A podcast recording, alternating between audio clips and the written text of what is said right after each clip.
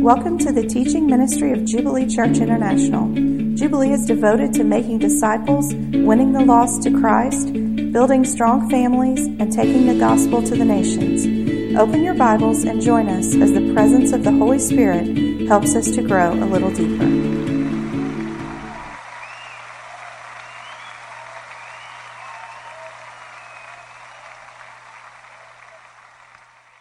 everything God's been speaking us this year is in the context of discipleship, of not just being a disciple, but being a disciple who disciples disciples. Amen? Because that's what it's really all about, is sharing the love of Christ and not just making converts. In fact, what we've often dumbed biblical discipleship down in the modern day church is simply conversion, making converts. And we've done a poor job at that because there are many people who sit in the church unconverted. And do you know why we would get to a place that we have entire massive churches full of people who are unconverted? Because we have failed at discipleship. We took discipleship and we just made it just simply about mere conversion and somebody, you know, 30 people confess Christ, we're done. Chalk up, look at there. And we got into a numbers game. We got into a numbers game. Well, 500 people got saved in my crusade. Well, we had, you know, 300 commitments to Christ. Yeah, but what then? What then? How many of you are familiar with Dawson Trotman? The founder of the Navigators. Dawson was so driven by the numbers of getting people saved. In fact, he, his goal at one time when he, he, he began to form the Navigators, he, he said they purposed to get an entire uh, sh- uh, fisherman's village. He wanted the whole town to get saved. He wanted to be able to say that not a single person in that town did not know Jesus Christ. And they did. At, at one point, there was not a single person in that town that had not made a profession of Christ. Amen? And that's amazing. But one day he was traveling and he picked up a hitchhiker. And he said, Don't I know you? He said, Yeah. He said, uh, You led me to Christ a couple years ago. Well, how's your life going now? Well, I'm a drug addict. I'm this, I'm that. I'm just, you know, I'm just a mess. I haven't done anything for Christ. I haven't walked, you know. I'm, I'm living the old lifestyle that I used to live. And he said he learned right then that it wasn't enough. It wasn't enough just to get people to confess Christ and then say they're good to go. But you got to teach them how to live it. You got to teach them how to live Christ. But it's inconvenient to do that because it's like cleaning fish. Right? If you catch them, you got to clean them.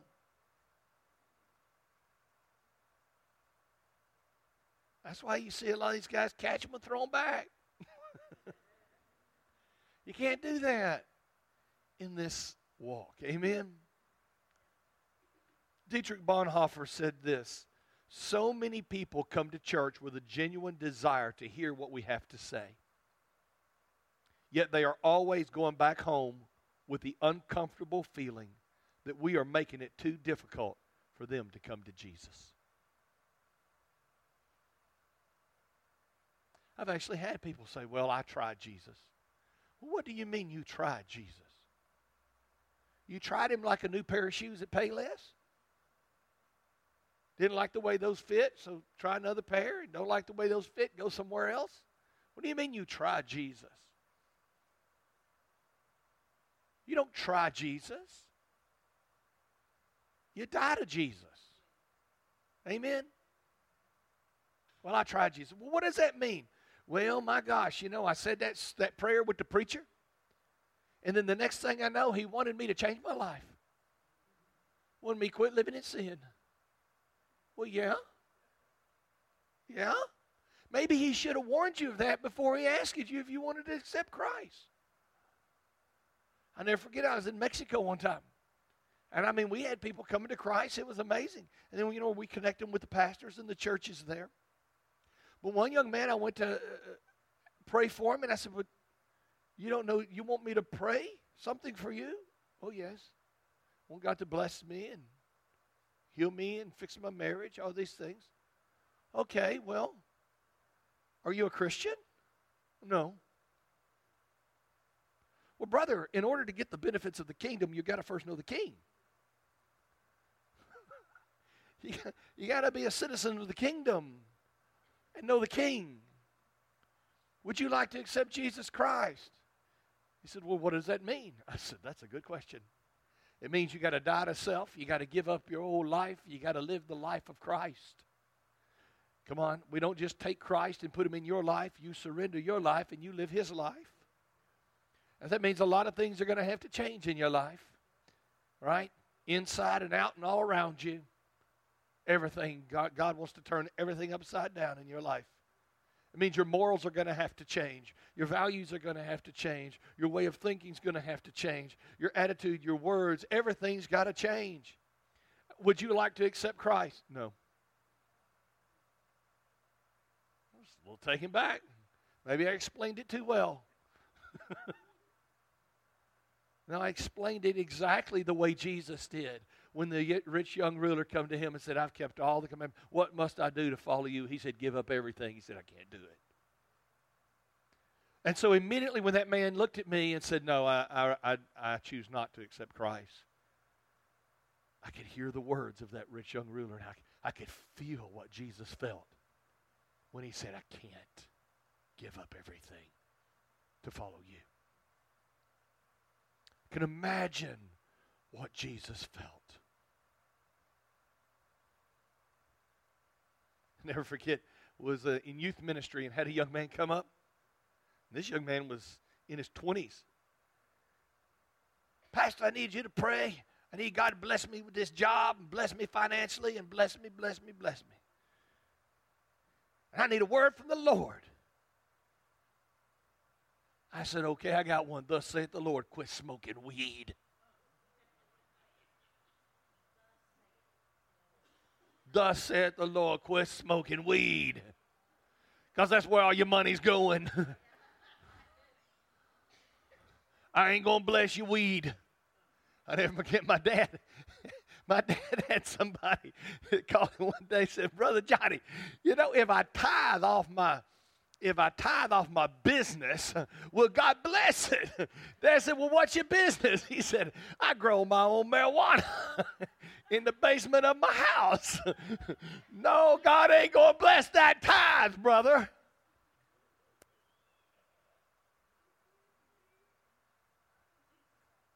Had a pastor call me one time, a pastor. Brother Marvin, I need you to pray and I need a word from the Lord. I need some direction because the Lord said He's going to bless me uh, with enough to build a church. Oh, yeah? what did God say? He said, Well, I got some money, and He told me if I'd go to the casino, He was going to show me which slot machine to put it in. And I said, Brother, where did you get this money? Well, it's the church's money. No, brother, you're going to go to jail. What are you thinking? What? How do we let this thinking creep in? Where's the wisdom of God in our theology? And I'll tell you why because we've turned Christianity into a Greek theology. It never was a Greek theology. It's the heart of a father who spoke to a people about how to live in a Hebrew tongue through Hebrew culture and a Hebrew mindset. And it's not about becoming a Jew, it's not even about understanding fully how to be a Hebrew. It's how to follow Jesus. It's how to follow Jesus. Let me read what Bonhoeffer said again. So many come to church with a genuine desire to hear what we have to say. Yet they're always going back home with uncomfortable feeling that we're making it too difficult for them to come to Jesus. Is it that hard not to lie? I never forget when I was a youth pastor, I had a young man called him in a lie. I said, Son, why did you lie to me? Why did you lie to me? He said, Well, it was an accident. An accident? An accident? You, you don't accidentally lie, that's premeditated. Never forget when we first adopted Jason.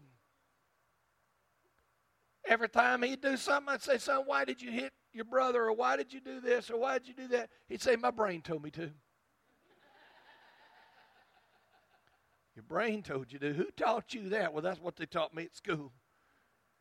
I just need to tell my brain not to do that, but sometimes my brain tells me to do it. Well, son, I'm going to teach you another little lesson. It's divine design that your backside is connected to your brain. And so I'm going to help your brain out. You know, in our Trail Life Boys ministry, we had a training session where we taught the boys about the importance of using the right tools for the right job. What I want to talk to you about this morning as we wrap up this series on making an impact is learning to use, to use and have the right discipleship tools in your discipleship toolbox. Amen. So we taught the boys in this session that it, you got to have the right tools to do the right job. Amen. Anybody here do construction or anything like that, carpentry? Amen. Few. The right tool makes all the difference, doesn't it? And a professional, you'll notice he has the, not only the right tools, he's got the good tools. He didn't get them all at Harbor Freight. Not knocking Harbor Freight. I love Harbor Freight. I spend all day in there. But you got to pick and choose which ones are the good tools and which ones are not. You don't want one of them sledgehammers that the first time you use it, the head goes flying across the road. the right tool for the right job. See, you wouldn't use a skill saw to cut down trees, and you'd not use a sledgehammer to build a birdhouse. And in discipleship, there's a similar principle. There are certain tools that a disciple must have in his toolbox to be an effective man or woman of God. And you might think, well, he's got to know Greek or Hebrew, or he's got to, you know, he's got to have a Strong's Concordance in his toolbox, and he's got to have a, you know, strong, you know, public ability to pray and be articulate and all. There's all kinds of things we tend to perceive need to be in our toolbox. But that's not the case. Through Jesus' process of building his disciples, we can find a few critical tools. All of those are good tools. But I want to show you the most essential tools you got to have. We see Jesus in building his disciples had some critical tools he used to build them into the disciples who would make an impact that would change the world forever. So I want to show you six life tools that you need in your discipleship toolbox this morning. The first one, you'll throw that first slide up there, is integrity. You've got to have integrity. You've got to start with integrity. Whatever your integrity was before you met Christ, it doesn't matter. When you come to Christ, you get a clean slate to start over again and rebuild the integrity of your life. The integrity of the Word of God. I see so many in ministry who lack integrity, and they're having to always constantly defend and prop up and try to sustain their ministry because they've compromised the integrity. And there's a lot of compromise in the integrity of the scripture today because the world doesn't use this tool, it uses alternative tools. Integrity. Titus chapter 2, verses 7 through 8 says this Show yourself in all respects to be a model of good works, and in your teaching, show what? Integrity, dignity, and sound speech that cannot be condemned, so that an opponent may be put to shame, having nothing evil to say about us. Actually, in the original text, it, it having nothing to say, it actually means they have no record. They have no record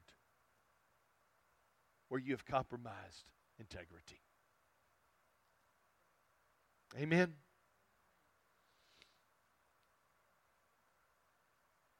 You know, spent 21 years in the Army. And when I made captain, well, before I made captain, I was a first lieutenant, and I was an aide de camp to three one star generals. And an aide de camp is basically I did everything, I anticipated their every need. In fact, I, uh, my generals, I knew all their ribbons, and I kept extra ribbons and, and devices for their uniforms. Anything they might need on their uniform, I had an extra one. I even kept extra, I never forget General Paul Gene Wisely, Brigadier, Brigadier General Wisely.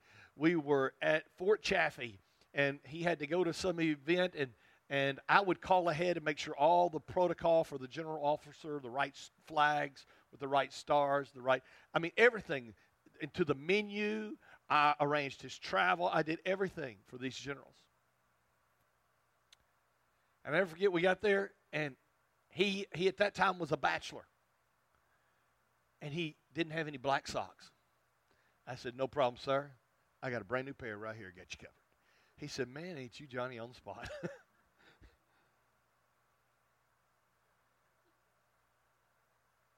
but I was an aide, I was an aide to three one star generals. And one of those generals, I'll never forget, when I first became his aide, we were talking and he he owned a cattle ranch in Booneville, Arkansas. And I said, Well, General Wisely, my father's was from Booneville. And he said, Yeah? What's his name? Johnny Barham. And he said, You know, I used to date a Marcella Barham. I said, That's my daddy's sister. or he wanted to date her or something like that. I don't know. He wanted to date her, maybe he didn't. But but he said, Yeah, you know, um, I said, Yeah, my dad used to play pool there. He was a pool hustler.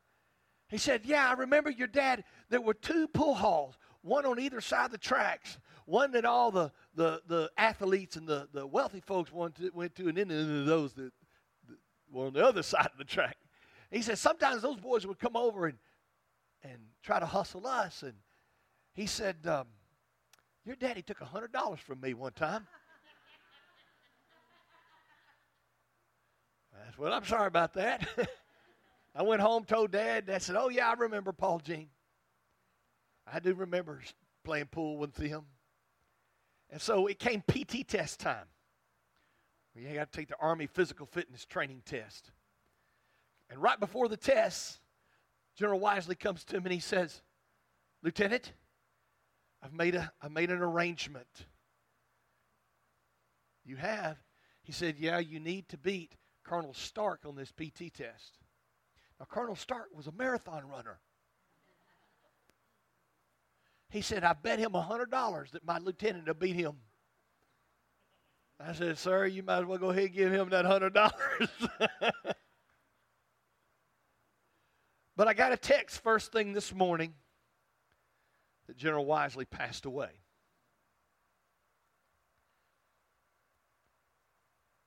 He was a good man had a lot of fun. But I pray that, that I touched his life some way. Because we'd be riding all over the state and he'd ask me questions. And I, I'd just go to preaching to him in that car.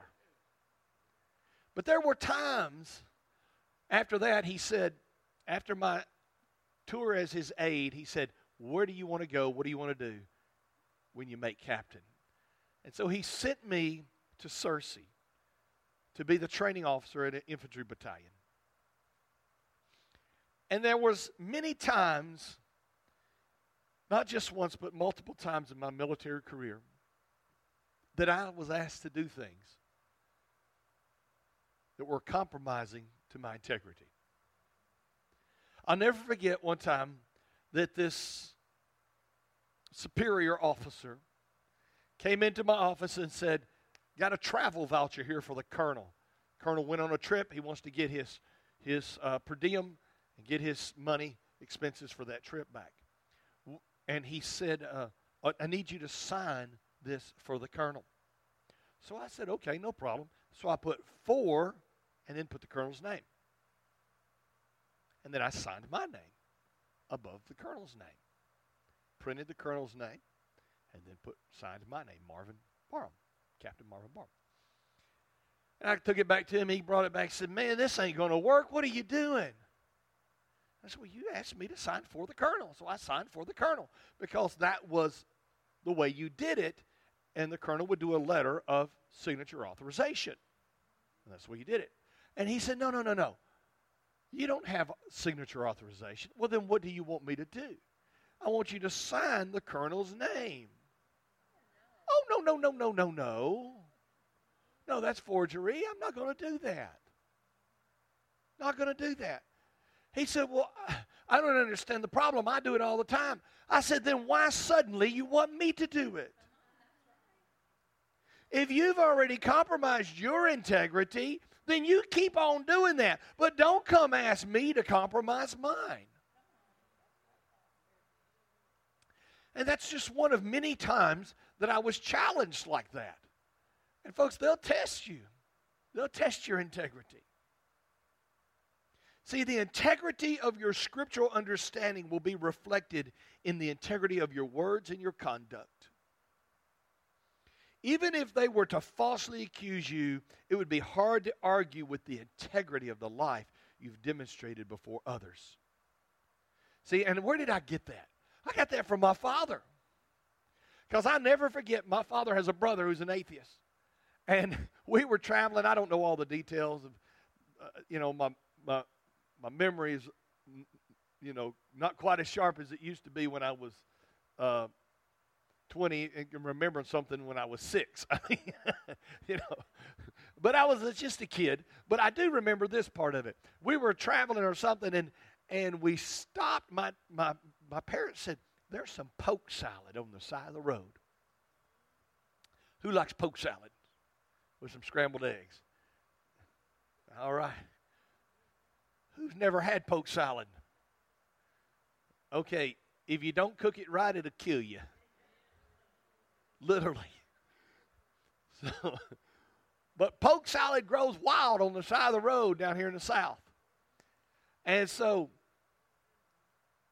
we were going to stop get some of that. My uncle said, Well, get us get some of that poke salad. My dad said, We don't know who owns the field.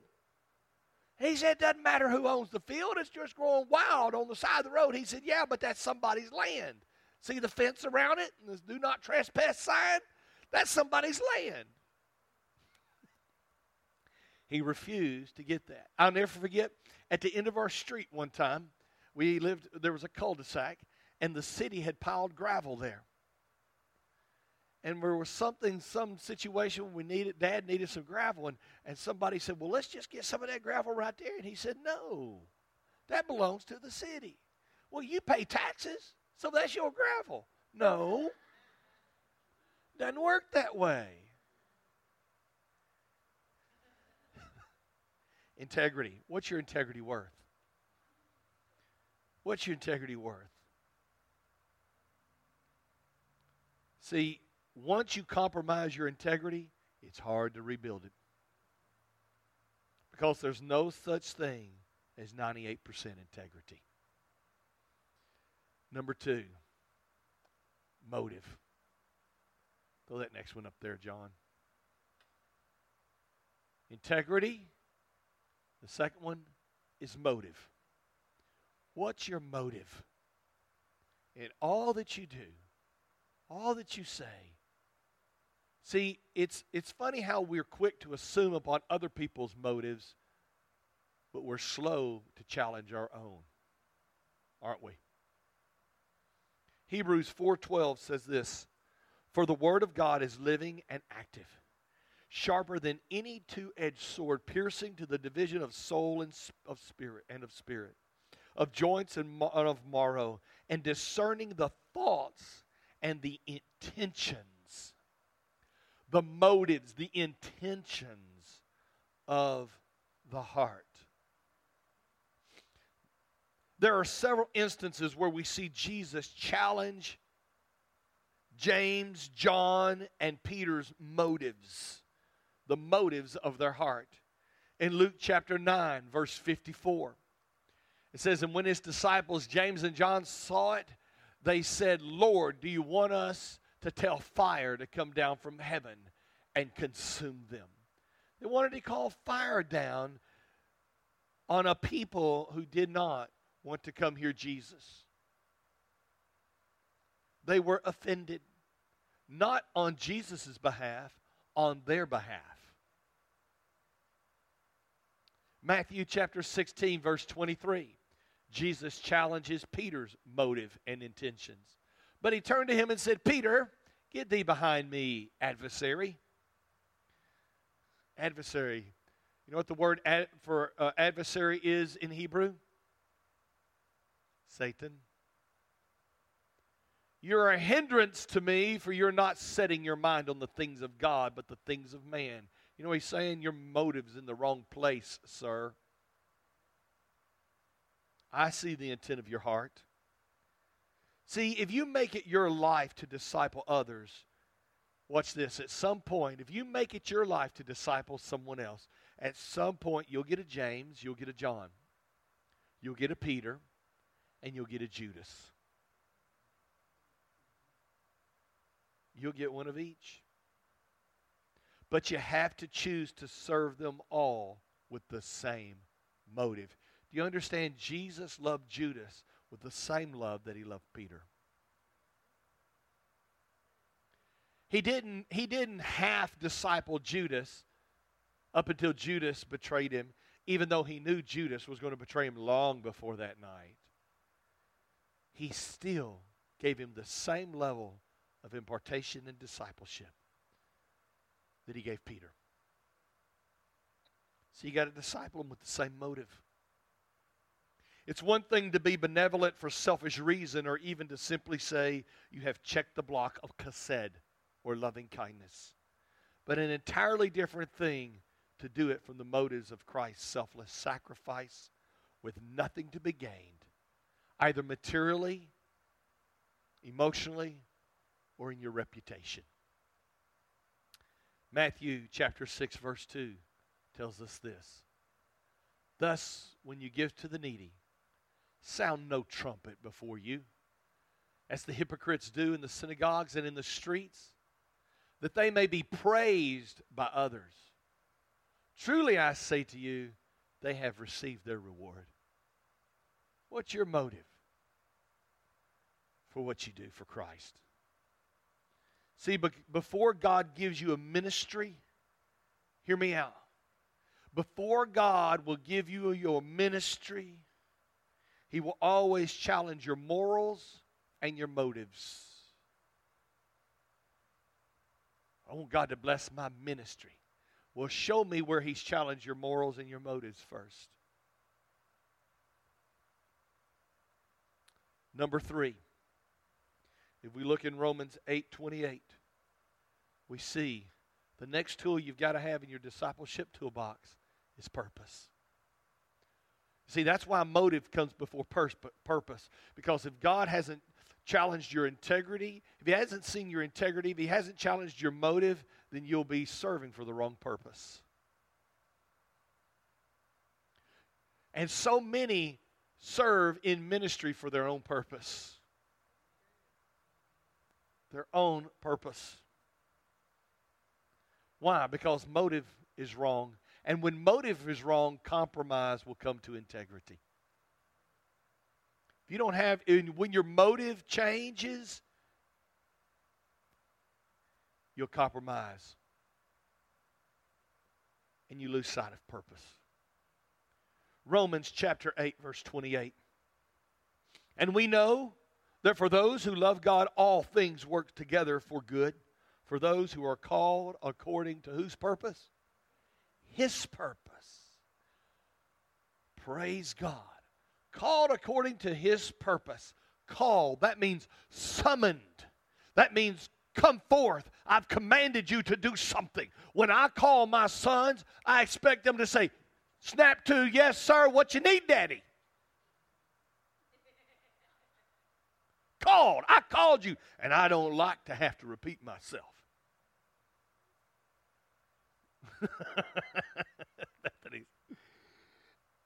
Boy, have I told you to do something, I better not have to tell, it, tell you to do it twice. Called. That's what called means. Called to what? To his purpose. Well, what is his purpose? What is his purpose? What was Christ's purpose? What was God's purpose for sending Christ?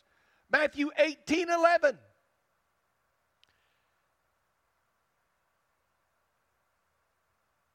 That's 18 1. 1811 says, For he came to seek and save that which was lost. Amen? That which was lost. That was his purpose. The Son of Man came to save that which was lost. Which was lost? What was lost? The eternal relationship with the Father. Eternal relationship, right relationship with a holy God. You know what was lost? a family, children, children of the Father. And his purpose is to gather again the children of the Father. What was his purpose? To redeem the eternal souls of men under right relationship with God. And so, with that understanding, we then know, we know for certainty, absolute, for those who love God. What does it mean to love God? That means completely surrendered, to surrender everything to Him. Jesus said this if you love me, keep my what? Keep my commandments. How do we how do we keep your commandments, Lord? Love the Lord thy God with all thy heart, soul, mind, and strength. And the second is like unto the first. Love thy neighbor as thyself. Well, how do we love my neighbor as myself? For no greater love has any man than to lay his life down. It all fits. Number four. Look with me in Philippians chapter 2, verse 14 through 17. If you walk in integrity, your motive is right and upright before God. He'll reveal his purpose. You live and you'll be driven by the purpose of the rabbi.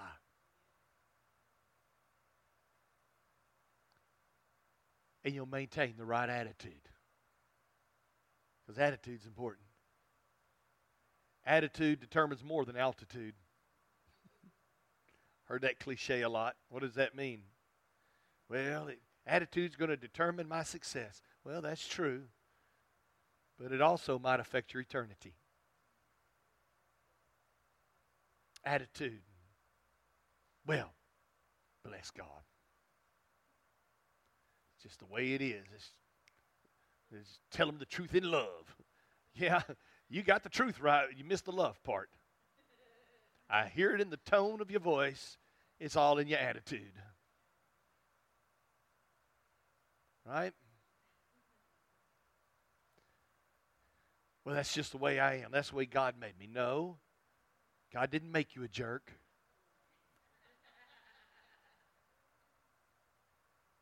God didn't make you sarcastic with that stinking attitude. The Holy Spirit should define your attitude. For the fruit of the Spirit is love, joy, peace, gentleness, kindness, meekness, patience, long suffering, self control. Against these there is no restraint, no law.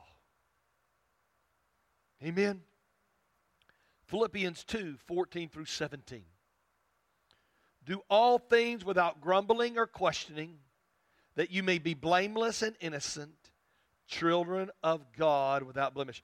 Do all things without grumbling, or questioning. But why, God? Why, why, why? Why, why, why, why, why? Because I said so. Grumbling, moaning. Isn't it amazing how we expect God? How many of you expect God to hear you when you pray? Do you think for some reason He suddenly doesn't hear you when you're complaining? If He hears you when you pray, He hears you when you complain. He doesn't suddenly go tone deaf. Children of God without blemish in the midst of a crooked and twisted generation. Boy, that's where we're living today, isn't it? And among whom you shine as lights in the world. Don't stop there. Look at the rest of it. Holding fast to what? The word of life. So that in the day of Christ I may be proud that I did not run in vain or labor in vain. Wow. When you moan, complain, grumble, when your attitude is horrible, it's a total contradiction to everything God's trying to do in you and your life. And you make everything God has done almost null and void and in vain.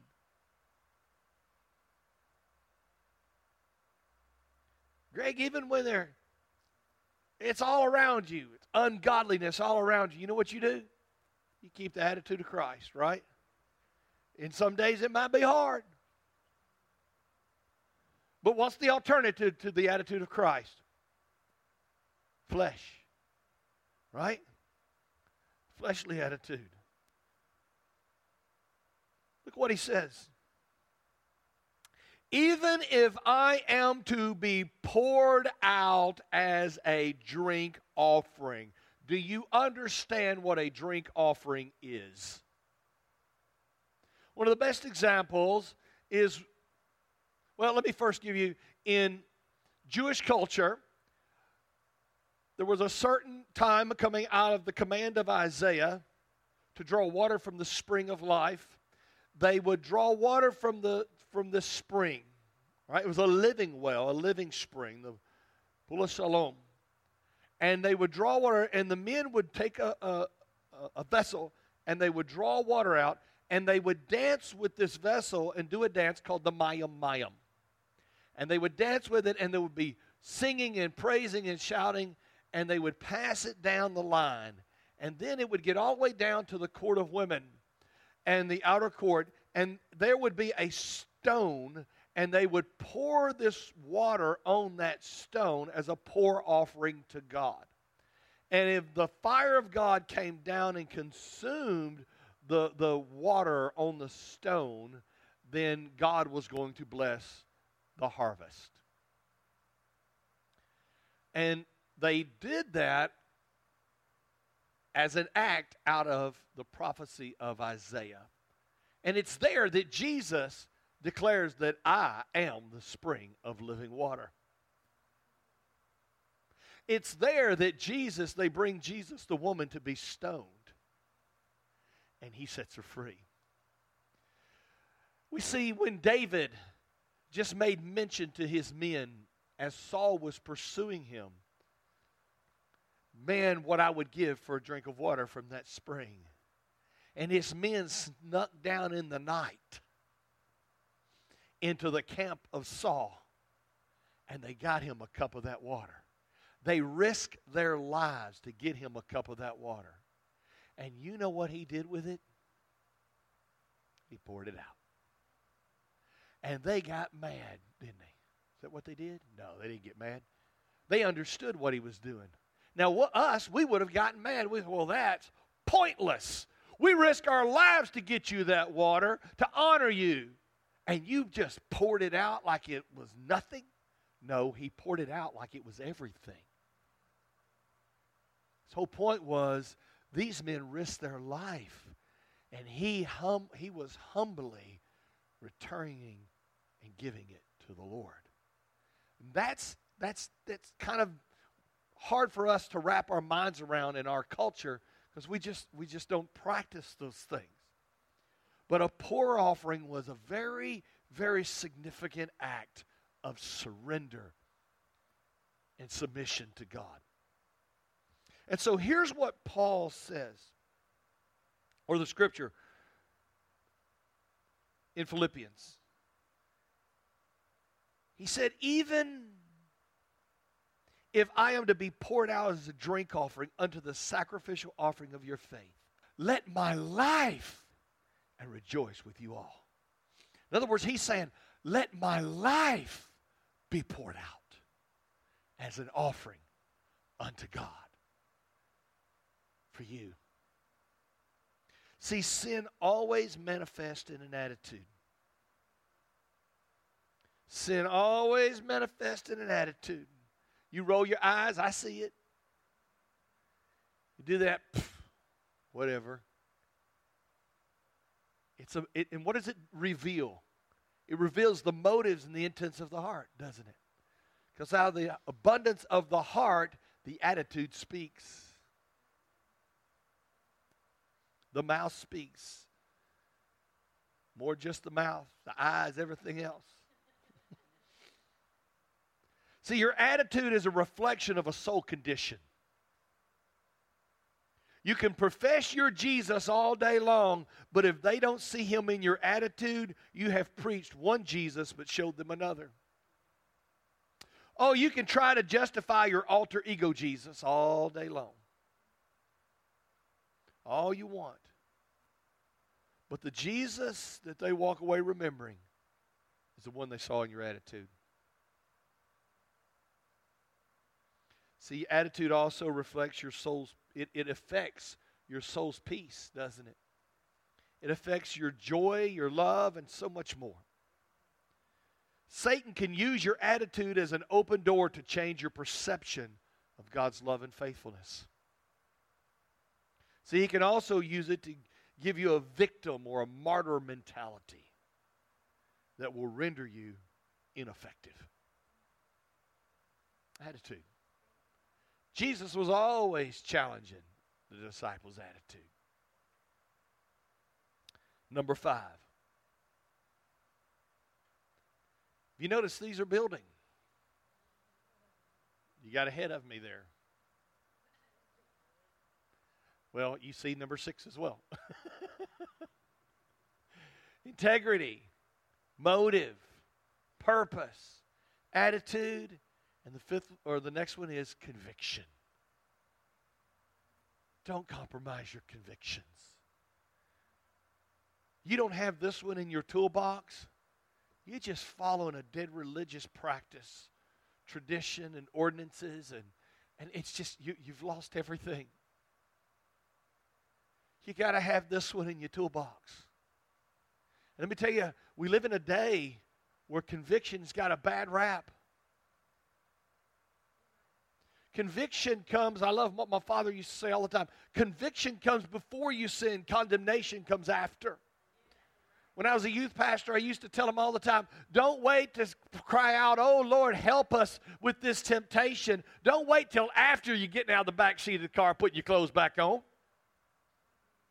Cry out to Him before you get back there, before you even got in the car without a chaperone. In fact, before you should even be alone together. Let your conviction be strong. That you guard the integrity of your relationship, your integrity of your honor to God and Christ, so that you won't even be alone, much less have to deal with temptation. You know the best way to beat temptation? Don't be there. Just don't be there. Don't show up to the meeting.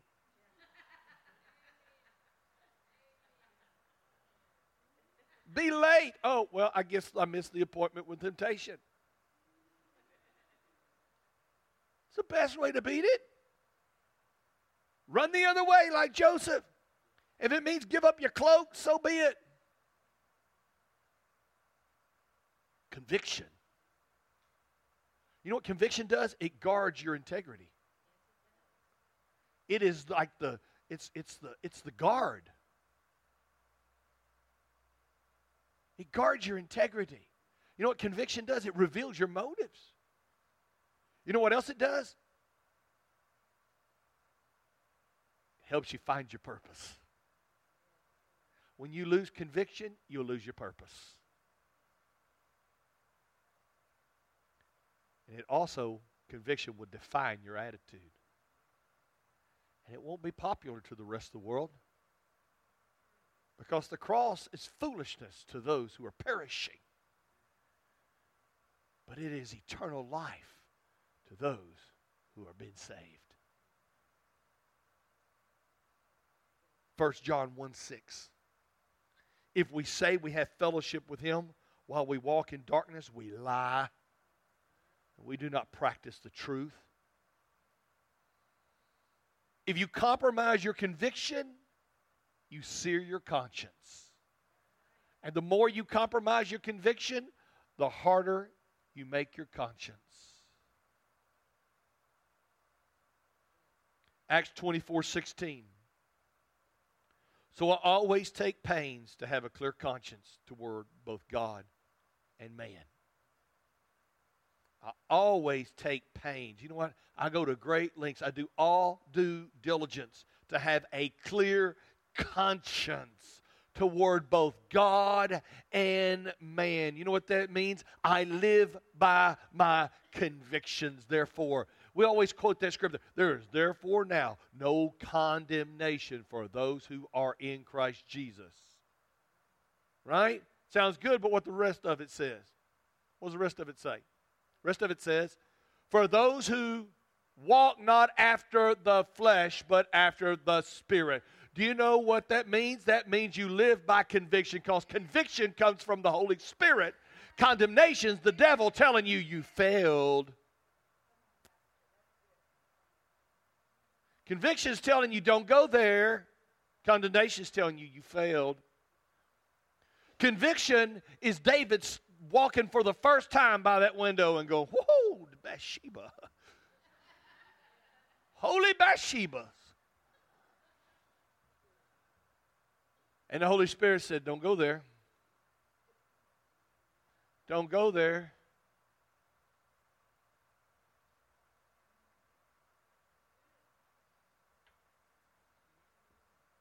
Nip it in the bud. 1 Timothy chapter 4 verses 1 and 2.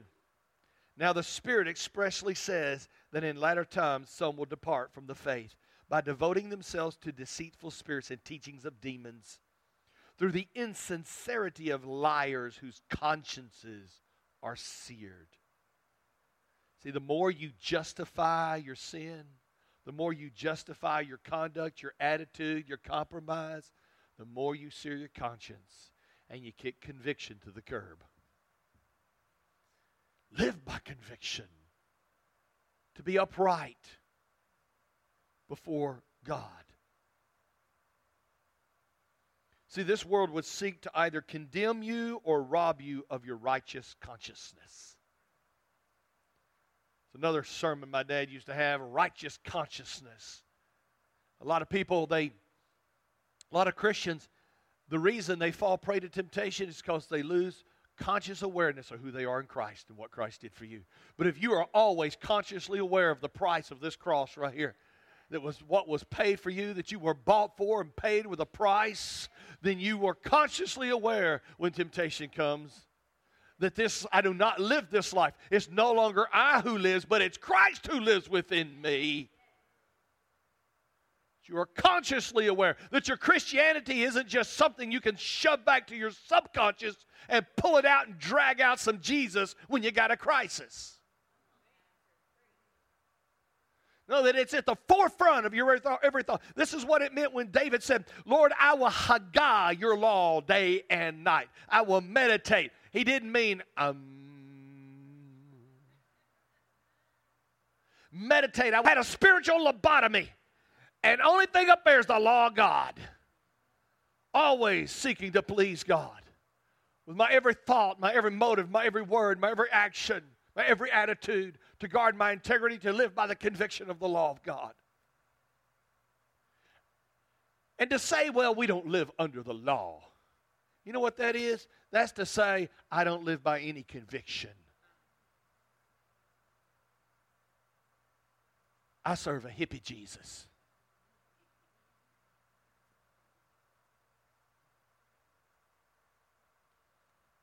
No. Jesus said, I didn't do I didn't come to do away with the law, but to fulfill it. You know what that meant? It meant what God said to Moses I want a people where I write my law upon their foreheads and upon the doorpost of their heart.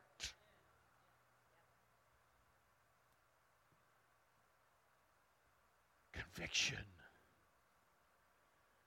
You can't live this life without it. This world, again, would seek to rob you of your righteous consciousness. The slightest compromise leads to failure. And you know, it's a slow fade to moral failure. Little compromise, little leaven, slowly leavens the whole lump. See, true conviction is never convenient in the eyes of the world.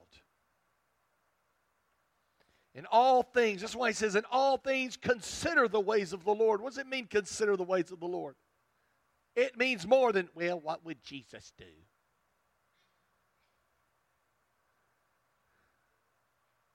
No, it means live who he is.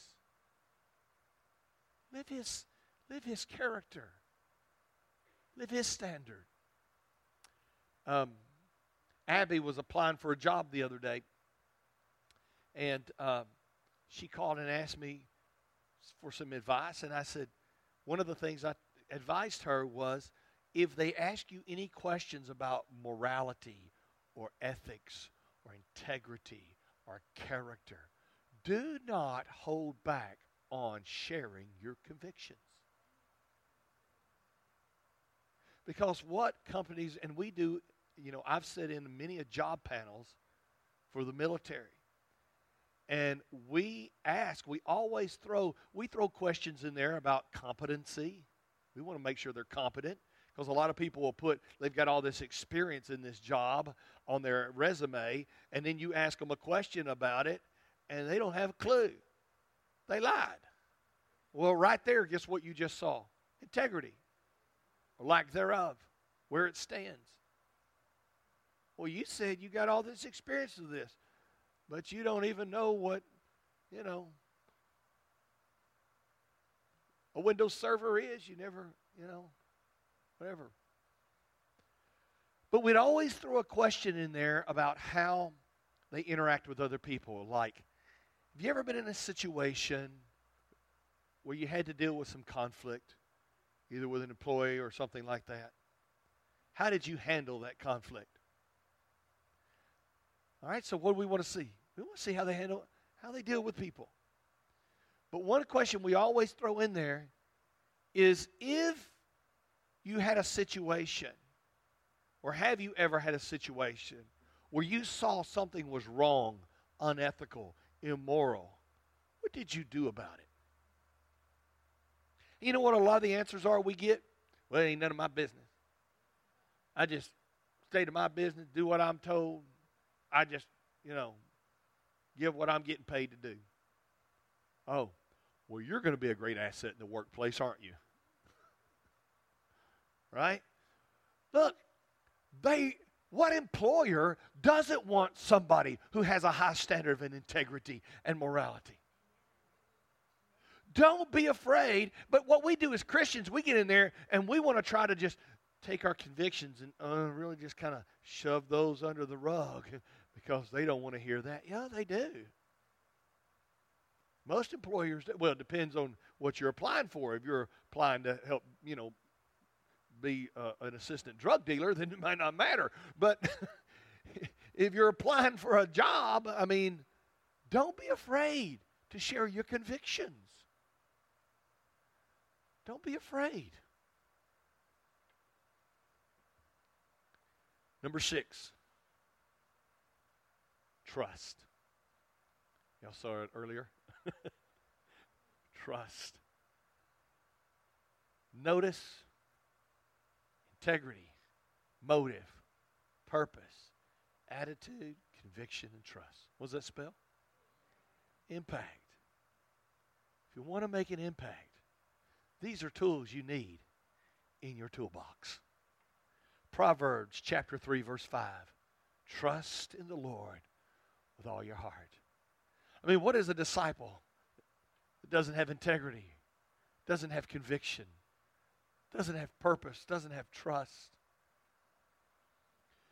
Trust in the Lord with all your heart and do not lean on your own understanding. But in all your ways, acknowledge Him. Psalms 56, 3 through 4. I love this one. When I am afraid, I put my trust in you.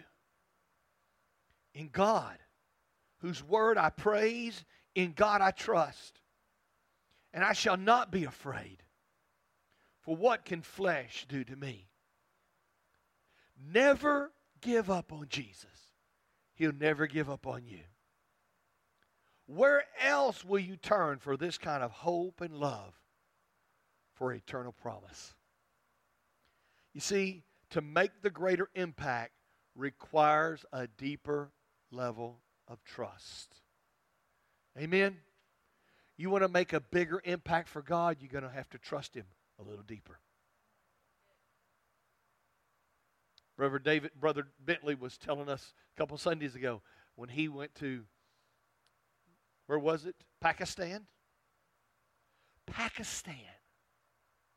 There were threats on his life and he had to have armed machine gun you know, guards armed with machine guns on either side of him everywhere he went. Folks, to make that, but it, thousands of, of, of Muslims and stuff coming to Christ while he preached the gospel standing there on a stage in Pakistan. Folks, that's a deeper level of trust. You want a greater impact? It's going to require a deeper level of trust. Deeper level of trust. Again, Dietrich Bonhoeffer states this The will of God to which the law gives expression is that men should defeat their enemies by loving them. Let me read that again. The will of God to which the law gives expression is that men should defeat their enemies by loving them. See, as a disciple of Rabbi Yeshua Mashiach, Jesus Christ, the Messiah, if you hold fast to your integrity in Him, John, put that back up there impact. If you hold fast to your integrity in Him, surrender your heart's motives to His Lordship in all things, set your life's goal on saving souls for His kingdom as your greatest purpose, your divine purpose. Embrace the Spirit of Christ Jesus in his attitude, his demeanor. Submit to his righteousness and trust that his, he is faithful to keep that which you have entrusted into his faithful hands. Then you will bear the fruit of his glory in your life for others to see. You'll make an impact that will last for generations to come, long after you're gone. And listen, anyone can learn theology.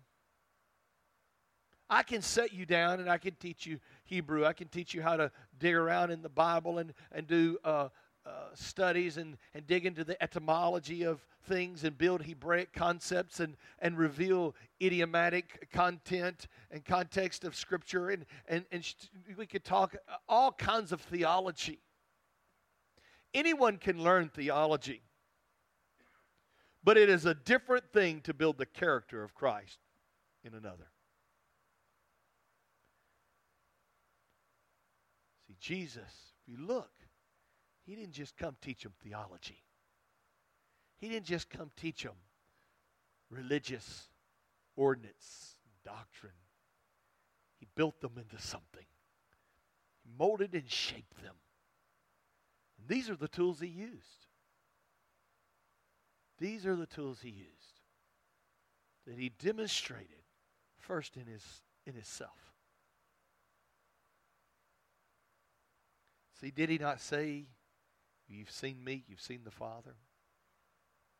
What did he mean?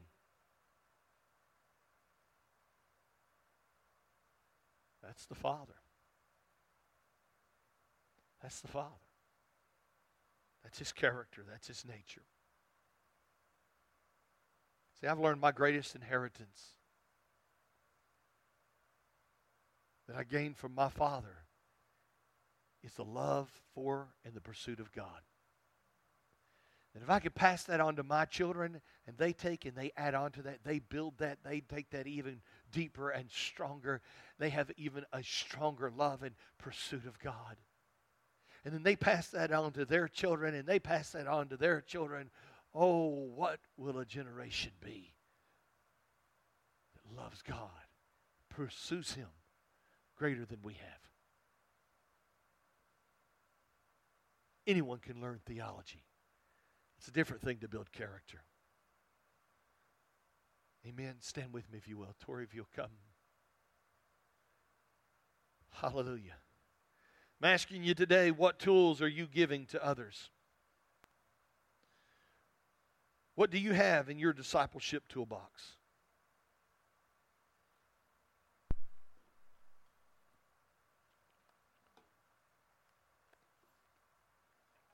God's given you all these tools. You might say, Well, I don't have, I'm not equipped. Yes, you are. He's giving you those tools. He's giving you those tools.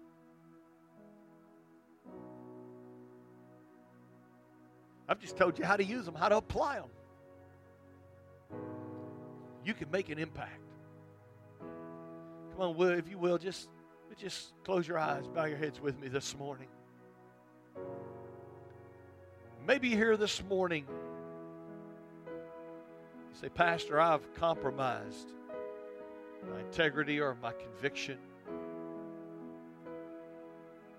Maybe my attitude hasn't always been what it should be. Folks, we all stumble and we all fall. We've all failed. Lord knows there's times I've had to repent to people, repent to sons or whoever, because my attitude wasn't right. We're always fighting against this, this fleshly nature. But if that's you, let me just remind you that repentance is just one step away. It's not a mile, it's not miles from you. Restoration is not far off. It's one step away. It's just simply to say, Forgive me, Lord. And immediately, immediately He can restore your integrity. No one else can. No one else can, only Christ. Only He can help change and put a right spirit with. That's what David prayed. David said, Lord, renew a right spirit within me. He can do it. Maybe here this morning and maybe there's there's been compromise.